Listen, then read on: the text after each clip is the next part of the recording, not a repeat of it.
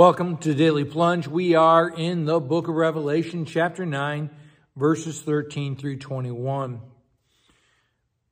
He starts off, this sixth angel sounds his trumpet. There's a lot of trumpet blowing going on, right?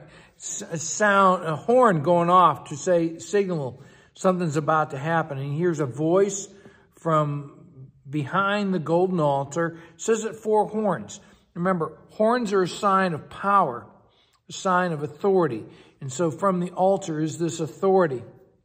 And it releases four angels who have been waiting throughout, throughout time.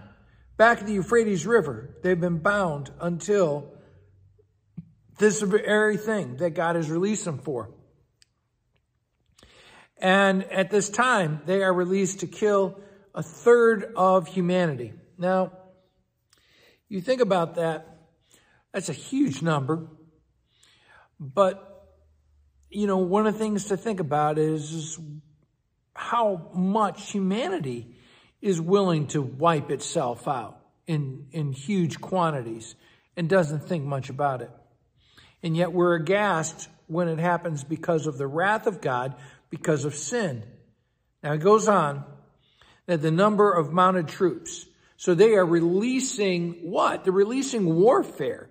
Well, that's just it's removing the stops on a force that's already at work in humanity, right?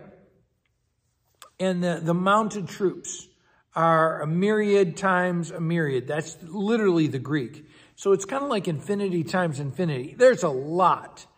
And the horse and riders, he says they are, they have a lion head, and out of them basically is this volcano breath of fire, sulfur, and smoke. And volcanoes are extremely toxic, right?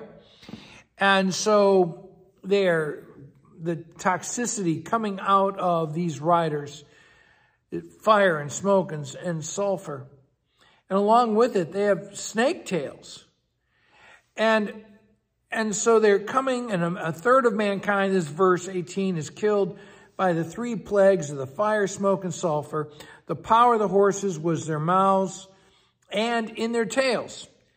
Verse 20, the rest of mankind who were not killed by these plagues still did not repent. And so even though there is all this chaos and carnage going on, these people are still determined to be caught up in idolatry, right? They do not repent of their murders, of their sorcery and witchcraft, of their sexual immorality and their theft. They say, we're going to do what we want, even though it is killing us. And there's destruction going on because of our sin. But they hold on to their lifeless idols of silver and gold, of bronze and stone and wood, and quite honestly, of paper and digital images, right? And they will not stop worshiping the demons. And so it's clear, Jesus is clear that they must repent and perish, right? But they did not repent. And Jesus in Luke chapter 13 says, you must repent or perish, but they won't do it. They would rather be destroyed than bend in faith to Christ. Well, thanks, friends. Have a blessed day. Thanks for joining us today for the Daily Plunge. We hope you hear the Lord speaking into your life. We invite you to subscribe so you can receive this plunge into the Word daily. If you found inspiration from this daily devotional, why not share it with someone you know? It is available in video on Facebook and YouTube, and in audio format on Apple iTunes, Spotify, and everywhere your favorite podcasts are found. If you want to help support this ministry, go to Apple Podcast and give us a short 5-star review. Finally, we invite you to join us for worship on Sunday mornings at St. John's Lutheran outside Fort Wayne, Indiana. Check out our website at sjlt.org. May the Lord bless you this day.